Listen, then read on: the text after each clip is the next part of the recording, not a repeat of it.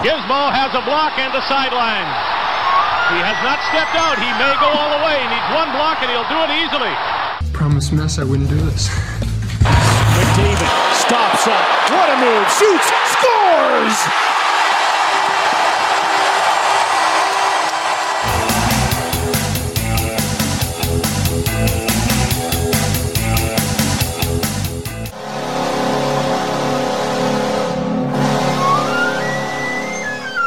Hey, everybody, welcome to The Outsiders, powered by the Macintosh Group at Remax River City. It's podcast 80, Monday, November the 1st. It's also our first segment, our first episode of season three. I'm Bryn Griffiths, he's Robin Brownlee, and he is Darren Dreger from TSN. Guys, how you doing today? Doing well. Excellent. Outstanding, Bryn. Well, let's dive right in and talk NHL stuff. And there is a ton of stuff to talk about, but we've got to talk about the Kyle Beach story. I don't even know where to start with this one, but Darren, we'll throw it to you right off the top. It's not a pleasant story to cover, but it's not a pleasant story, and it's one that needs to be covered.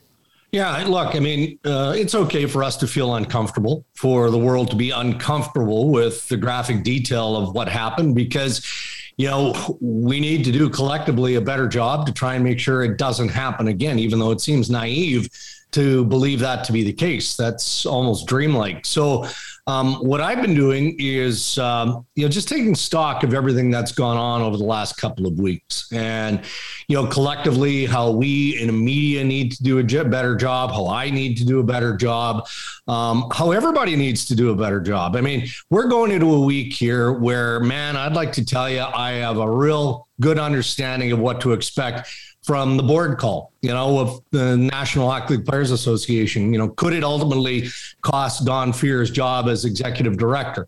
Um, we know that Commissioner Bettman has availabilities. We know that uh, Mark Chipman, part owner of the Winnipeg Jets, Kevin Cheveldayoff, general manager for the Winnipeg Jets, uh, unfortunately had to delay their meeting because uh, Chipman is suffering through a bad bout of vertigo, and anybody who's had that knows that that's some serious stuff. So, Oh, yeah. Yeah, if he's good to go on Tuesday, then that's good because you know then you can kind of maybe maybe start pushing away from that side of a story that takes us back to 2009 2010 so you know in, a tough way this is all healthy for everyone to be held accountable um, for everyone uh, in in the hockey community and that's where we speak from or i speak from. Uh, to to think back and and say, man, given an opportunity, I, I guess I should have done things differently then. Uh, and if everybody learns from that, and Kyle Beach is given the voice in this process that he deserves, and it sounds like he's going to have a voice in this process, according to what I read from the commissioner, um, who, by the way, met with Kyle Beach electronically, as did uh, Don Fehr. Uh, the goal has to be that we don't have to uncover, not deal with, uncover stories like this Correct. in the future. Even though, as we said, that's that's probably too lofty an expectation or a goal. And Robin, your thoughts on everything? Well, Darren, the first thing I'd like to say is I think Rick, Rick Westhead uh, of TSN has done an unbelievable job of, Yeah. uh, of bringing things to light and fleshing things out. Um, I was involved a decade ago, more than a decade ago, in the Kennedy uh, and Fleury stories, and uh, it's tough. It's tough sledding, getting people who will talk uh, and who'll tell the truth. Uh, they're they're separate things sometimes. Um, to me, it's stunning that we haven't made more progress in bringing things to light. I mean, we like to think that we're learning and we're developing, but really, I can't believe anybody 15 years ago, 20 years ago, didn't know that the sexual assault of a young hockey player by anybody is a bad deal and needs to come to light. Right. I don't think we need to be at 2021 like, hey, now we're getting it. Look, we're learning. This is a road we've been down before with Fleury and Kennedy. Why did we go 10 years till this comes to light again? Darren, what's how does this happen? I don't know, man. But that's what discourages me. Um, and and look, let's hope that there are positives that are manufactured out of the Kyle Beach story. I know that that that has to be what fuels him. Otherwise, why do you put yourself through this other than you you're you're you're seeking accountability, right? But you're also seeking change. And I certainly don't speak for for Kyle Beach, but if you don't believe that by this public outcry, this messaging, the work that's going to get done, that there's at least a chance of changing it or mm-hmm. a chance of preventing it from from happening again, man then our world is twisted beyond anything. But I, I think your point is is very valid here, Robin. Um, and I thought a lot about that over the weekend. Um, and probably Saturday when I'm watching Sheldon Kennedy on, on Hockey Night in Canada on a great panel where they openly talked about it. And you could see the emotion and hear and feel the emotion from Sheldon Kennedy. And I'm like, man, he must be one of the strongest people I've ever met. You know, because we're sitting here and I don't know that our, our, our viewers or our listeners can, can feel or hear the emotion coming out of us, but Sheldon has lived it. And every day, every hour of his life, he has, has fought to try and prevent it and do great things to advocate and to raise awareness and not just to to sexual abuse and all of that but just the world that he works in is such a great place you know, I'm sure he has moments of weakness, but I'm watching him on on Saturday night, and, and, all I got from that was strength and power. And and so, in that sense, if men like that, people like that, are willing to continue to fight for change and try and and and, and prevent this from happening again, then then then we're just there to deliver the message and and and help him along the way. So that just gives me hope. But to your point again, Robin, like the fact that Kennedy, his experiences aren't that long ago. Theoren Fleury's experiences aren't that long ago. They were before 2009 10 when Kyle Beach experienced and had to go through what he went through in Chicago. So, how is that possible? I mean, nobody learned from from the experiences, obviously in the hockey world, specific to those involved in this case of Kyle Beach, to prevent it then from happening. So I'm not that naive to think that uh, you know we're going to wake up one day and it's going going to be eradicated. And, and, and I'm I take a real negative approach to this for a lot of reasons. One, I arrived in Moose Jaw to begin my broadcast career a month after Graham James had been blown out in Moose Jaw, and he moves down the highway to Swift Current. Yeah. Now I get Theo Fleury, who was a remarkable junior hockey player who'd gone through everything he did.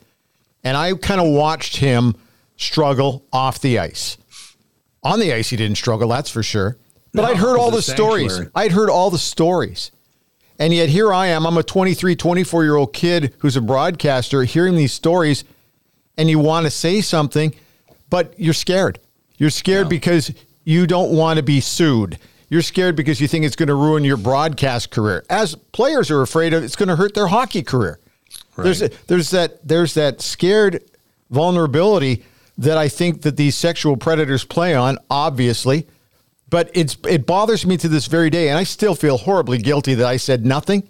Mm-hmm. I knew that something was probably going on, but I didn't have the ability or the knowledge to be, uh, you know, to go deep undercover on a story when I was just starting my broadcast career. I still remember when Theoren's book came out. I read it. I was in Phoenix. I read it by the pool in one day, and I immediately phoned him and I said, "Look, I'm so sorry because I fit into two chapters there. I know exactly what he's talking about, and I still feel sick about yeah. it to this day. So every time a story like this comes up, I feel sick about it. I feel guilty, and I get really, really angry at everybody. But what I'm starting to learn is that I don't know the full story. We don't know the whole story. The National Hockey League is obviously doing their investigation. I wish they jumped in 11 years ago when if, that's if they were even told 11 years ago. And by the sounds of it, that wasn't the case. The hockey club covered it up. But I'm at the point now where I'm I'm waiting to see what comes of all of this before yeah. I start making crazy, outrageous opinions and statements because I don't like to I don't like to make a real bold statement anymore on the record until I've heard absolutely everything. I just don't know if we're going to hear absolutely everything, Darren. No, we may not, and and uh, I mean, here's hoping we do. But again, I that might be too lofty an expectation. Um, I, I, I, guess you know again as I'm watching this story unfold, and in in fairness to process here, um, and Rick Westhead deserves all of the credit, along with Katie Strang, Mark Lazarus, all the good people that started and followed this story throughout its path. Right, not just with the interview last week that Rick Westhead did, which was so powerful. Um, you know, just moved so many things forward uh, with Kyle.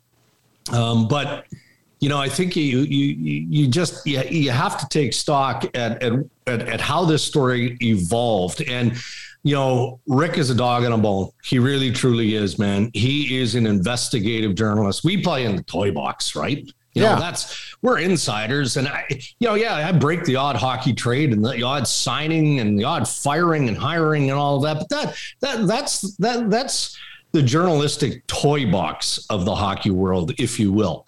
Um, you know, Rick, he takes on the tough stories, and and there are lots of stories that you know he just doesn't get around to or can't just because of of everything that he is consumed with on a day by day basis he was relentless on this one and i'm fortunate enough to be part of a real good editorial team at tsn which you know, in addition to Rick, probably doesn't get enough credit, right? The mm-hmm. brass, the resources that TSN continues to pour behind Rick's ability to tell stories like this on all platforms, you know, not just TV, radio, .ca, all of that. Um, so I guess where, you know, Bryn, you just talked about looking back to your time in in Moose Jaw, um, and look, I, you know this is this is never going to be about you or me or or Robin or any one reporter. Absolutely, it, it can't be, it won't be. Um, could we have done a better job? Should we have done a better job? Yes, mm-hmm. no doubt about that. If if if I knew all of the details of the Kyle Beach story uh, to the point that we we heard from Kyle last week, um, would have I used my Twitter platform to amplify this? Of course. But I also knew, being part of the editorial team, that Rick was on it and he was working on it. And it was getting close to a point where it got to where he was able to report what he did. And now we know. We don't know the rest of the story, but but we know. Um, so if there are mistakes in in how we have approached I guess in some small way, that's how we have to learn and be better. And I, I like so many others, are, are hoping to be able to do that. Darren, the one thing I, I'm seeing, and I just saw it for the first time this morning. Forgive me if it's if you already know this. Uh, the beach legal team is now apparently adding yeah. what they're calling fraudulent concealment uh, yeah. to the case that they are making um, in the suit. What right now? I mean, we don't know about that at this point, but what I do know is this, and we've talked about it. Beach went to the team during a Stanley Cup push. Yeah. We can debate who was in the room and who heard what and who remembered what. And we know that at this point, for instance, Kevin Cheveldayoff was ruled by Gary Bettman that he was sort of a junior guy and he wasn't mm-hmm. in a position to, you know, the same as uh, Joel Quenneville and, and, and, Stan Bowman in that. Um, what hits me in the head with this, and it makes me feel ignorant because I'm not a young man anymore, is this. We're hearing from people believe the victim. We've been hearing that from women all our lives. Now we get into the male thing, the hockey dynamic, the team dynamic. He went to the people he thought could he could trust. He told his story, his truth, and they said, "Yeah, yeah, yeah, we're in a Stanley Cup run." It's still that still bowls me over. How about yeah. you? Yeah, it does. Yeah, and I, you know, I, I, I was real happy with John Tortorella. I don't know if you guys probably saw the the clip anyway. Yeah. Um, you know, on American uh, Network the other day talking about it. Um, and this look, you know, this isn't easy for anyone to talk to, uh, talk about. You know, especially a coach who was very recently coaching in the National Hockey League, wants to coach again, as mm-hmm. he's publicly stated in the National Hockey League. But the thing I love most about Torts, having never worked for him, I've worked with him on a panel at TSN, is how honest, um, blunt, but also kind hearted he is. Here's a man who knows right from wrong, plain and simple. Just plain and simple. Now, you know, again, not to throw it back in the arena of hockey here, but has has John Tortorella made umpteen mistakes in his in his path and in his life? Yes, of course he has. Too many for us to count, and he would admit that. But man, he put it so bluntly, Robin. You know, just feeding off what you said. You know, how is it that at that time, the seven men in that meeting, and not to defend Cheveldayoff, but I do believe his position at that time, and I'm sure there have been many sleepless nights for Kevin Cheveldayoff. And, and hopefully all of the men involved. Stan Bowman is no longer employed. Hopefully, you know, it's not about being employed and being the general manager of the Blackhawks anymore. It's reflection. And man, I should have done things differently, even though John McDonough was a you know what, uh, real strong uh, personality. Yeah. No question about that. But for Torts to say, how did somebody not just say, no, this is not right? This is, we're dealing with this right now.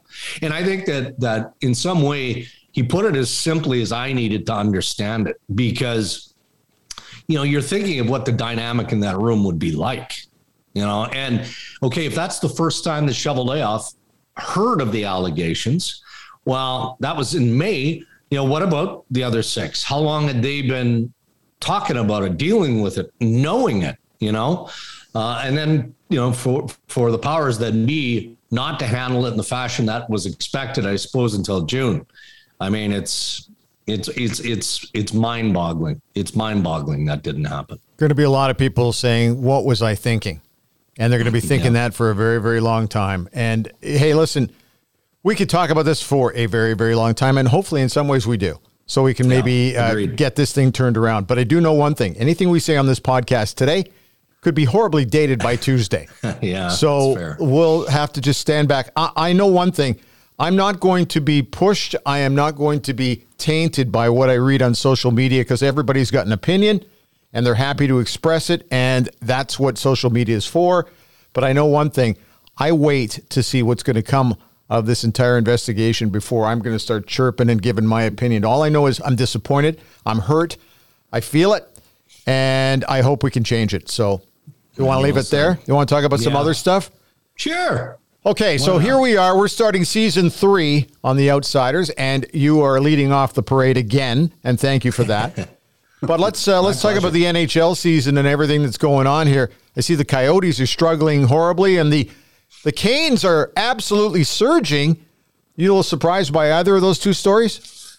Uh, not Arizona because uh, you know essentially that's by design, right? Yes. You know, Bill Armstrong, general manager of the Coyotes, was given a mandate, effectively trim payroll and let's start building the old school way again, and that's the draft and uh, and and development. And he walked in there and inherited a mess. So, you know, contracts that he didn't like, uh, that ownership knew that they were going to have to address, and and he's done a lot of the heavy lifting there for the most part. So, it's almost like they're starting not with a clean slate. They're still a, bit away from that. Not surprised that Arizona struggled so so mightily. Um, yeah, I mean to see the Carolina Hurricanes as we record this, you know, what are they eight and zero oh now? Um, yeah you know, you would think that along the way through eight games, somebody would have found a way to get to them. But I, you know, there's so few good stories, positive stories. And generally speaking, most of us in the media gravitate to the negative because that is the clickbait, right? That yeah. is the social media platform backbone, all of that. Um, so it's fun to, to look at at uh, the tough starts in Montreal, and we talked a bit about Arizona.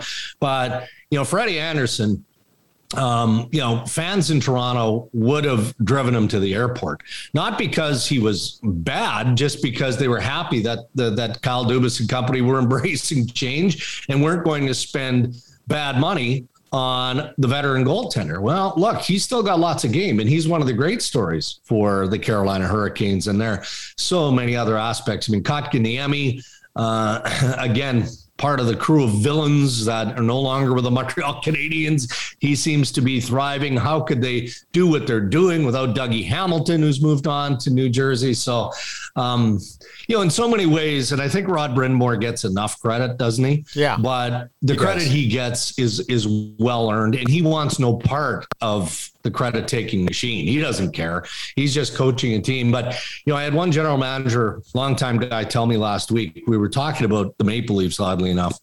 And, you know, he was saying, look, I struggle to understand what the Maple Leafs are. You know, what's the identity? Is it the skill of Matthews and Marner? Um, you know, but they're trying to sprinkle the infield. They've got grit, they've got this, they've got that. Look at Carolina play. Yeah, you know, the, the skill is in the top six, but their first line plays similarly to how their fourth line plays, you know, with that same sort of, uh, you know, take away the space, play with pace, all of that kind of stuff. And, and by, by, just sheer determination. That's the mindset of, of Ron Brind'Amour. So maybe he doesn't get as enough uh, enough credit, or maybe deserves more credit for how they've started. Now, Darren, this is going to sound like a, a punchline, and it, it really isn't because I think there's truth in it. I think I think the Toronto Maple Leafs could really use a guy like Zach Hyman. Um, Yeah. he's he's come out here. We're going okay. What's all the term and all the dollars for? We didn't get to see him last year, you know, much last year uh, Yeah. in any year because of the of the schedule.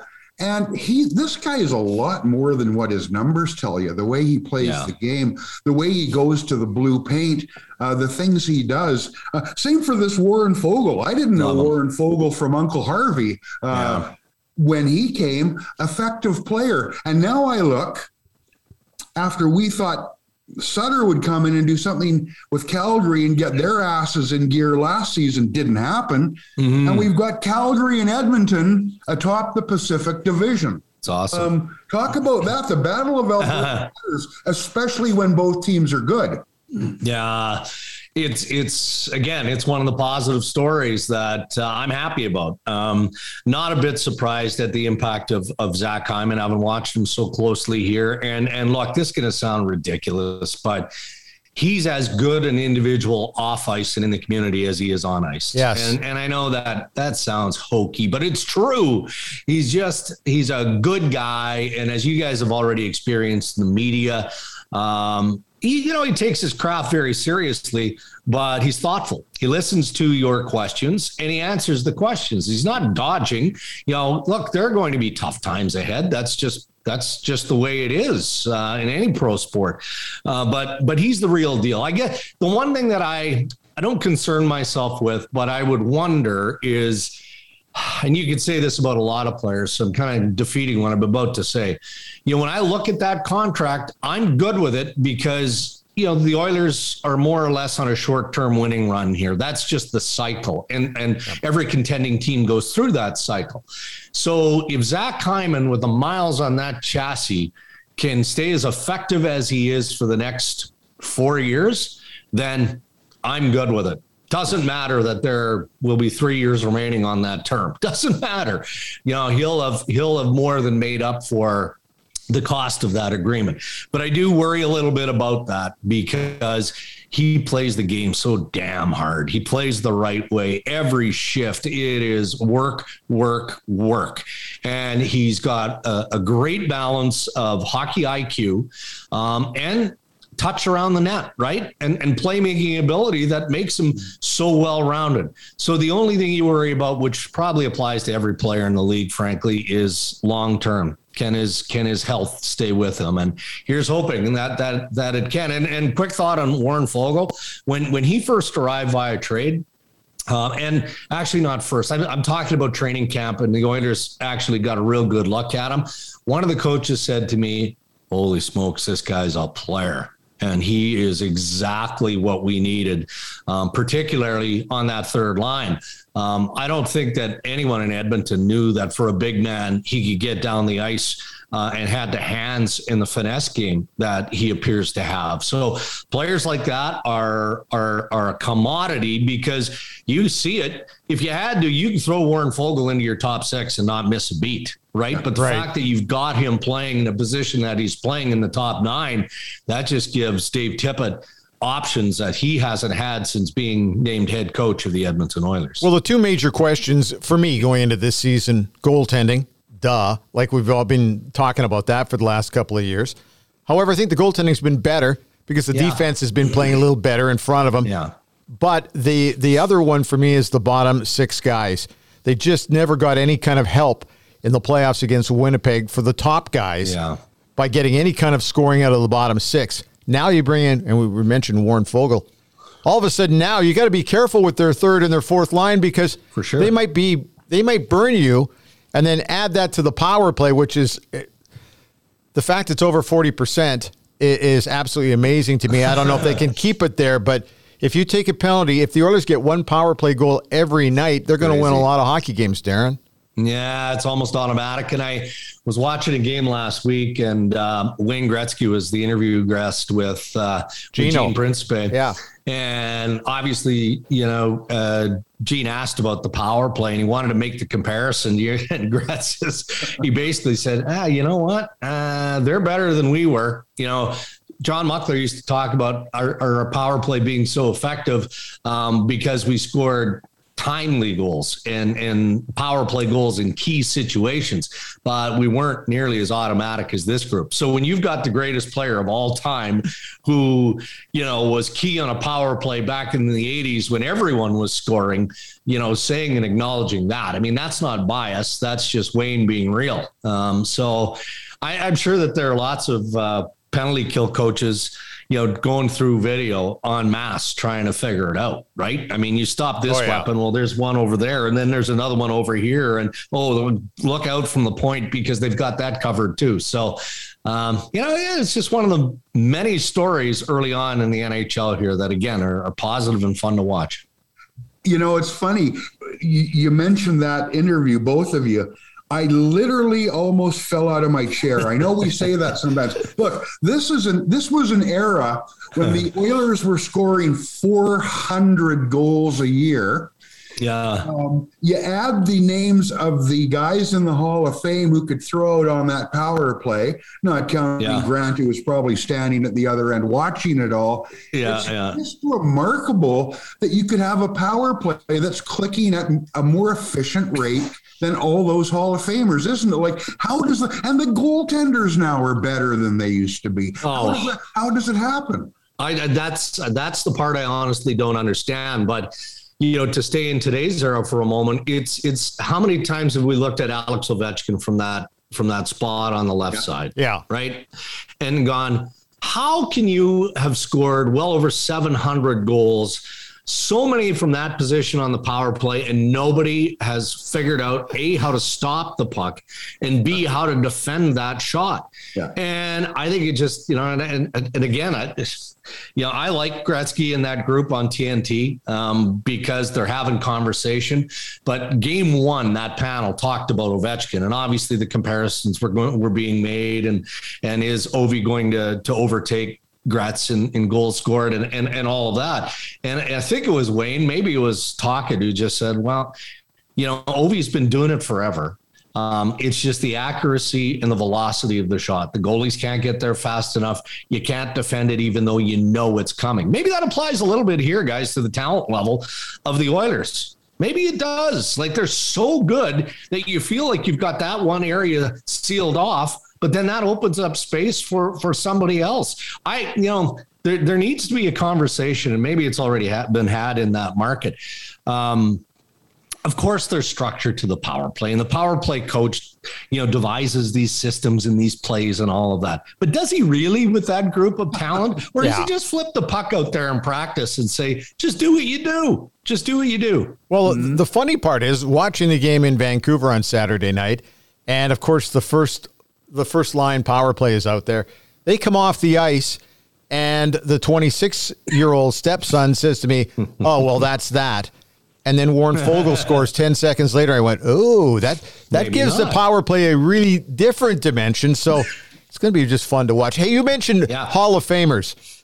We're actually going to have a Hall of Fame induction ceremony coming up here. Kevin Lowe's got a big week coming up because his jersey will be hung in the rafters on Friday night prior to the game with the New York Rangers. But let's talk about Kevin Lowe and let's talk about this Hall of Fame group that's going in finally. They've waited a long time for this, Darren. Oh man, you know, I I remember having this conversation and, and and I'm not suggesting that that Bill Watters was debating Kevin Lowe's Hall of Fame status. I think it would have been, you know, we've all again had those conversations where you're sitting in a room together. Well, what do you think of this guy? You know, do his stats, you know, does his impact on the sport get to that Hall of Fame level?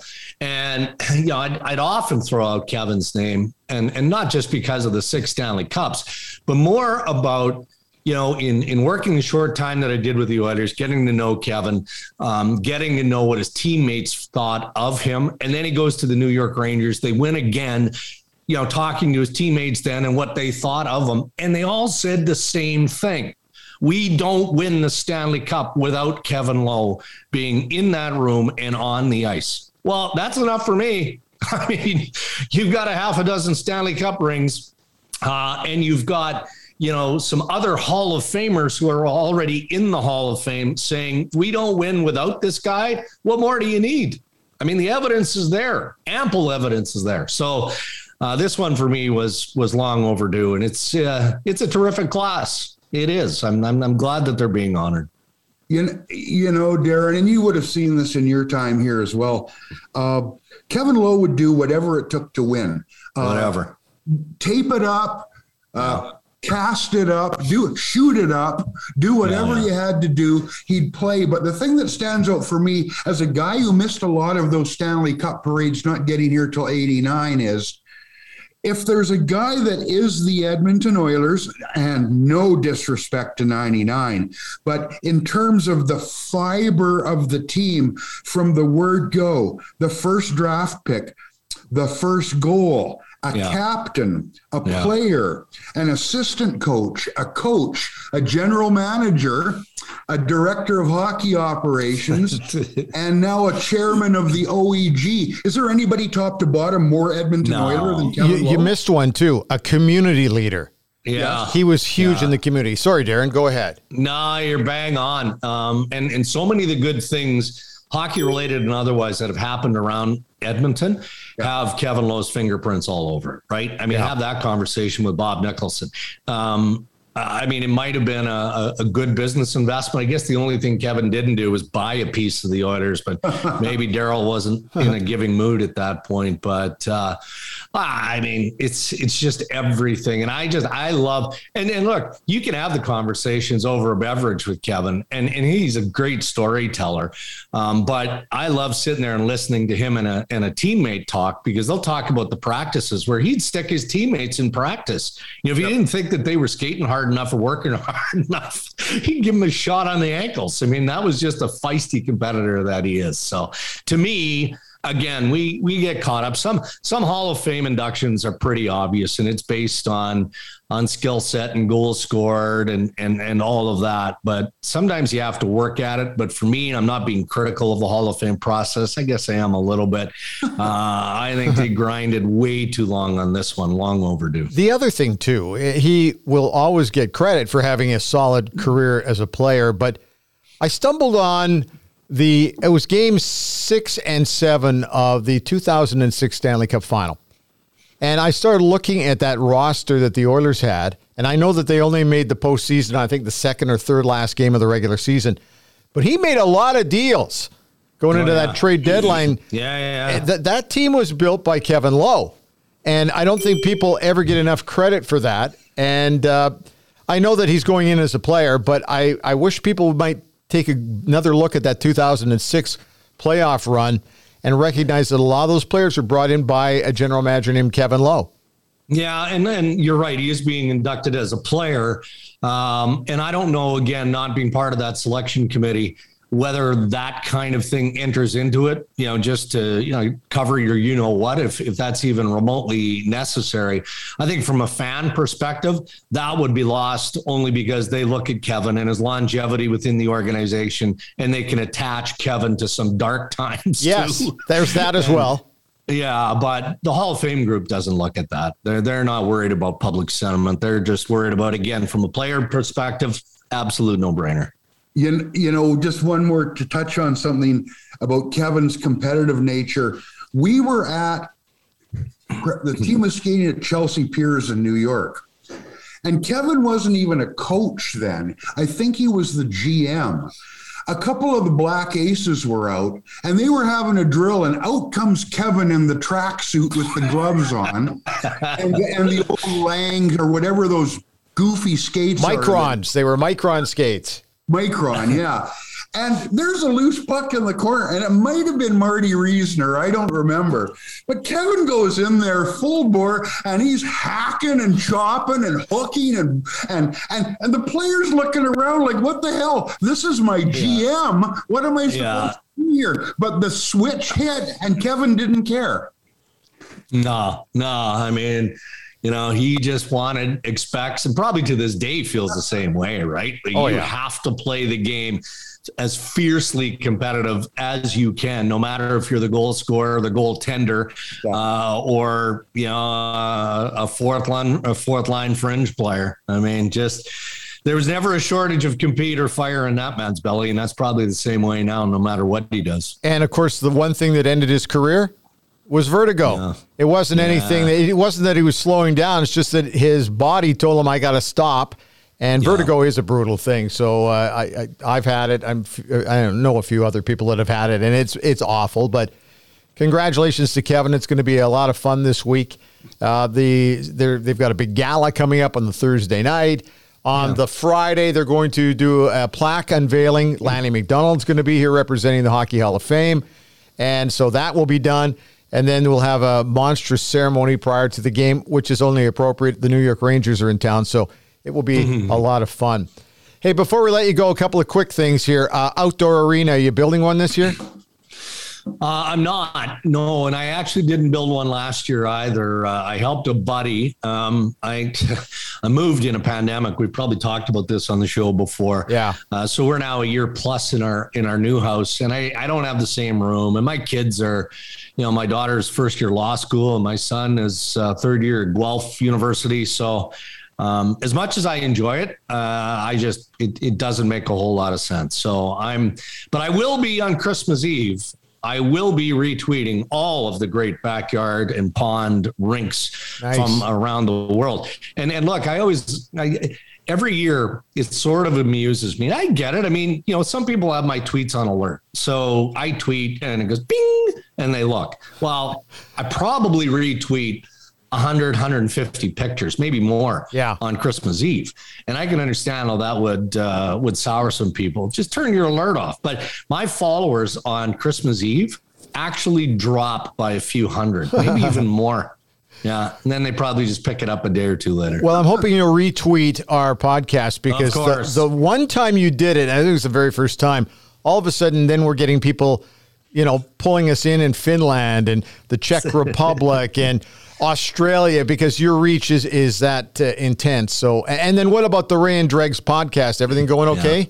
Nah, it's been great. We're into season three as well. We've had some great guests. Last week we had Zach Hyman. We talked about him a short while ago. We're going guestless this week, um, which doesn't happen very often. I feel like we maybe have done two or three, and they're usually on an emergency pod basis when something big happens. Yeah. Just in light of everything that's going on with the availabilities of the commissioner and the Don Fehr PA situation and all of that, Ray and I are just going to uh, do our best to tackle it and then do what we do today. Just talk about some of the good things that are happening around the NHL. The term is shoot the shit. That's the word you're looking for. Do- well, we do a lot of that. we do a lot of that. I know. And uh, your partner in crime, is, he seems to be enjoying the ESPN thing. Yeah, I think aside from the travel, um, which he's used to uh, as a as an analyst, he's uh, traveled extensively across North America. But hmm, surprising, it's not easy to get from Vancouver to Tampa Bay. You know, there's a couple of uh, yeah, there's a there's a there's a couple of stops in between. So aside from that, yeah, he seems and he doesn't have Gord Miller. So Gord Miller is is Ray just follows behind Gord, right? Yeah. Like he's just yeah, you go, I'll follow. So Ray doesn't have that. So I'm sure he's had some trying travel experience. It's it's too bad given the travel you're talking about, and I think about that that Vancouver Tampa Bay thing. We should have like the Ray Ferraro impatience cam where oh boy. it, oh brother. it just hovers uh, it, it, with a drone or something where it just yeah, hovers no. near him.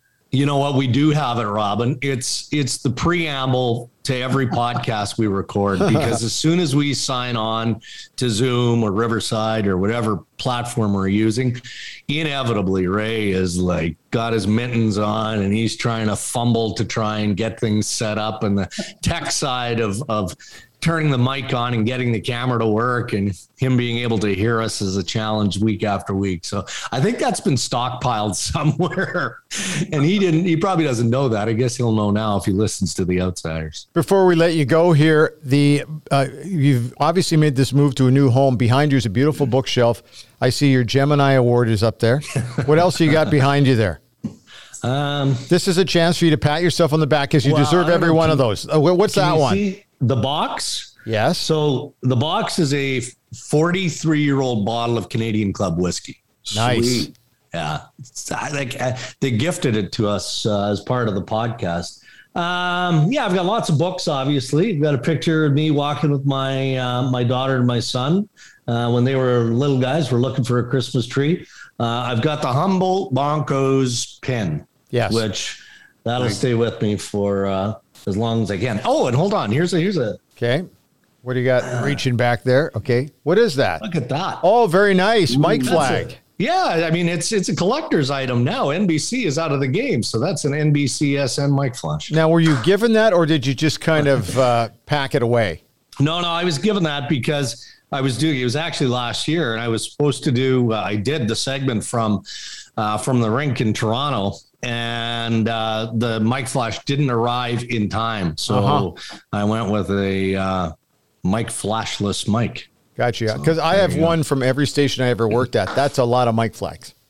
So yeah, you know what? You do that now. Guess what happens? HR on line one, and yeah. you're out.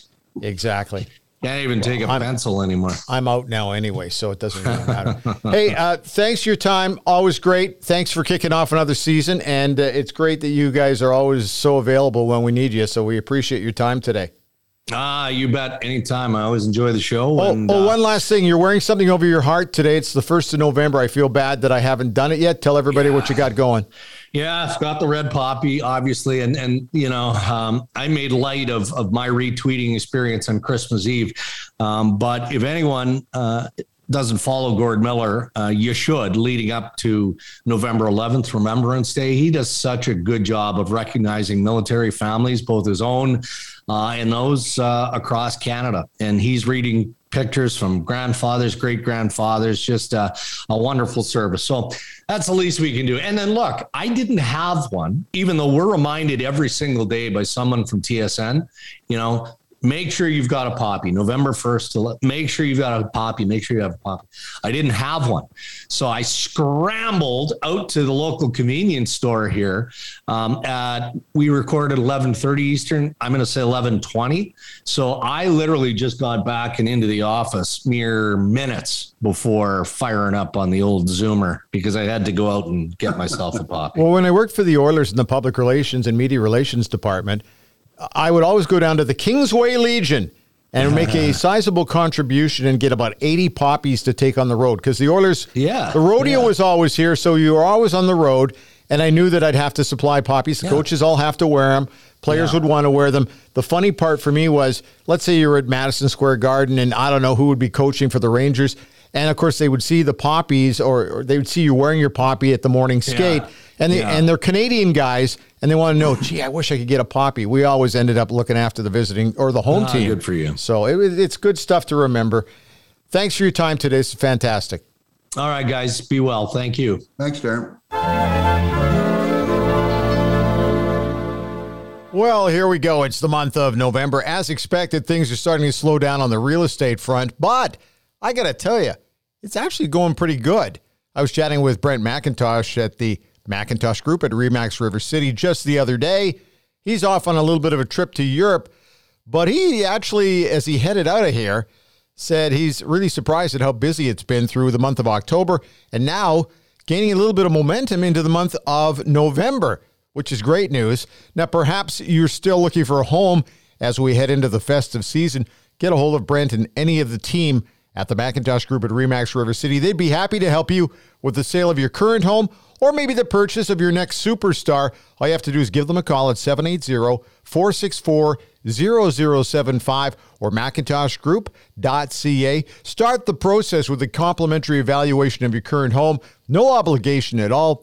But uh, you know what? Give them a shout. Don't let the market pass you by. Both buyers and sellers are more than welcome to give them a shout. The Macintosh Group at Remax River City. Once again, that phone number 780 464 0075, or you can find them at macintoshgroup.ca and tell them the outsider sent you.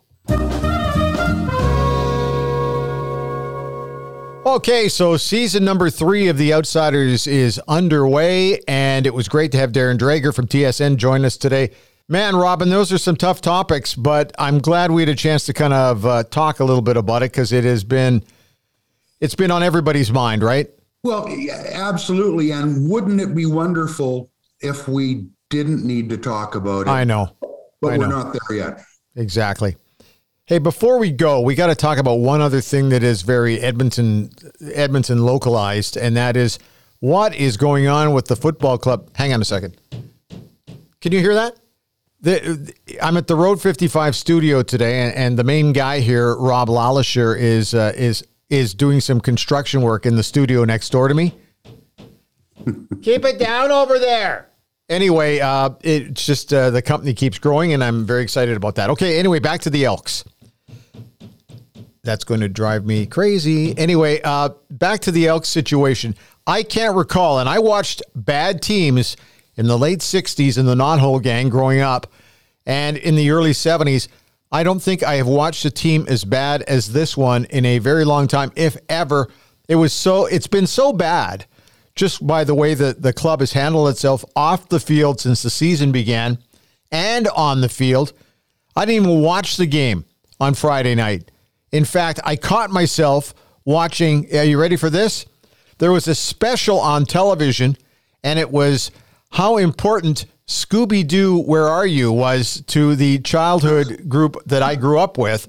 And they were breaking down, you know, Casey Kasem was the voice of Shaggy. And anyway, I caught myself watching it for five to 10 minutes. I'm thinking, look at yourself. You're watching a special on Scooby Doo instead of watching the Edmonton Elks play a home game. What is wrong with you? Well, It's I nothing wrong with me, by the way. It's the team hasn't made it to the point where I'm even interested. borrowing from Scooby Doo and not doing it justice. It's a real row situation here because uh-huh. I tell you, I sent out a, a message that night asking somebody who was there how many people are actually there because I'm looking around on the TV broadcast. And I said, Is there even 12,000 people there? Uh, and it was actually uh, uh, Dave Jameson who said fewer. Uh, so that's a, you know what? The worst thing is this it's great when they love you, it Yeah. can be great when they hate you, but when they don't care, you've got a problem. And if you've got 10 or 11 or 12,000 people You got a rattling around in your stadium where you're 0 and 6, uh, aside from all the off field stuff that we've touched on and still to come, um, you got a problem. And the Edmonton Elks have a problem. The Canadian men's national soccer team is going to be invading Commonwealth Stadium to take on a couple of World Cup qualifying teams like Costa Rica and Mexico. They will probably draw in those two games more than the Elks have done for the entire season. and and and I mean they're talking about the potential for two sellouts for those two matchups. Mm-hmm. It tells you a couple of things. One, it tells you how bad it is for the football club, and also it tells you that right now, and based on the way soccer is in Canada from a participation standpoint, it's not truly surprising. but obviously having the Edmonton kid, Alfonso Davies, in the lineup, and the Canadian men are surging. It's uh, it, it, there's two statements in there. So good luck to those guys, and that's coming up the middle of November. And good luck to the Elks because uh, their seasonal run is about to end, and I think it's going to be a very active off season. So, anything else? Are we missing anything? No, you know what? All I'll say is I think that was a hell of a pod, my friend. It was uh, today. Yeah, and season three is underway. By the way, you can check us out on Twitter. The handle's really simple. It is at Outsiders 2020. Make sure you tell your friends and that you click on the RSS feed. That way, when we drop a new episode, it'll go to your favorite ear candy site, whoever that is. Could be Apple, Spotify, Google, Pocket Cast, Deezer, all these other uh, guys. And we're also on YouTube as well. Robin is broadcasting from his luxurious studio in Southwest Edmonton, and and I am uh, under construction here at the Road 55 studio in downtown Edmonton, about a block and a half from Rogers Place. Your support greatly appreciated, and if you want to get a hold of us and see if we can partner up in some way, we'd love to hear from you. And uh, we just get bigger and better with your support the the podcast is growing. We get more downloads every week, and a lot of it has to do with the fact that you keep retweeting to your buds, and that's how the word gets out. That's why we're kind of giving Darren a, a hard time because honestly, when he retweeted that he was on with us at one time, we were getting people following us from all over the planet, and the the funny part was we were only really in Canada.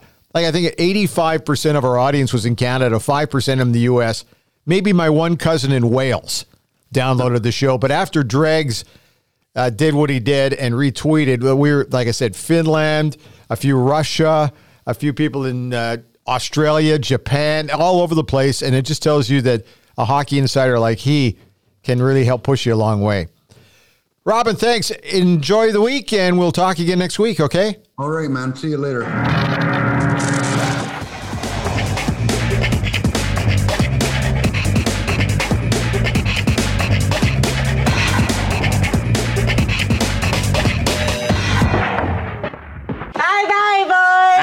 Storming the castle.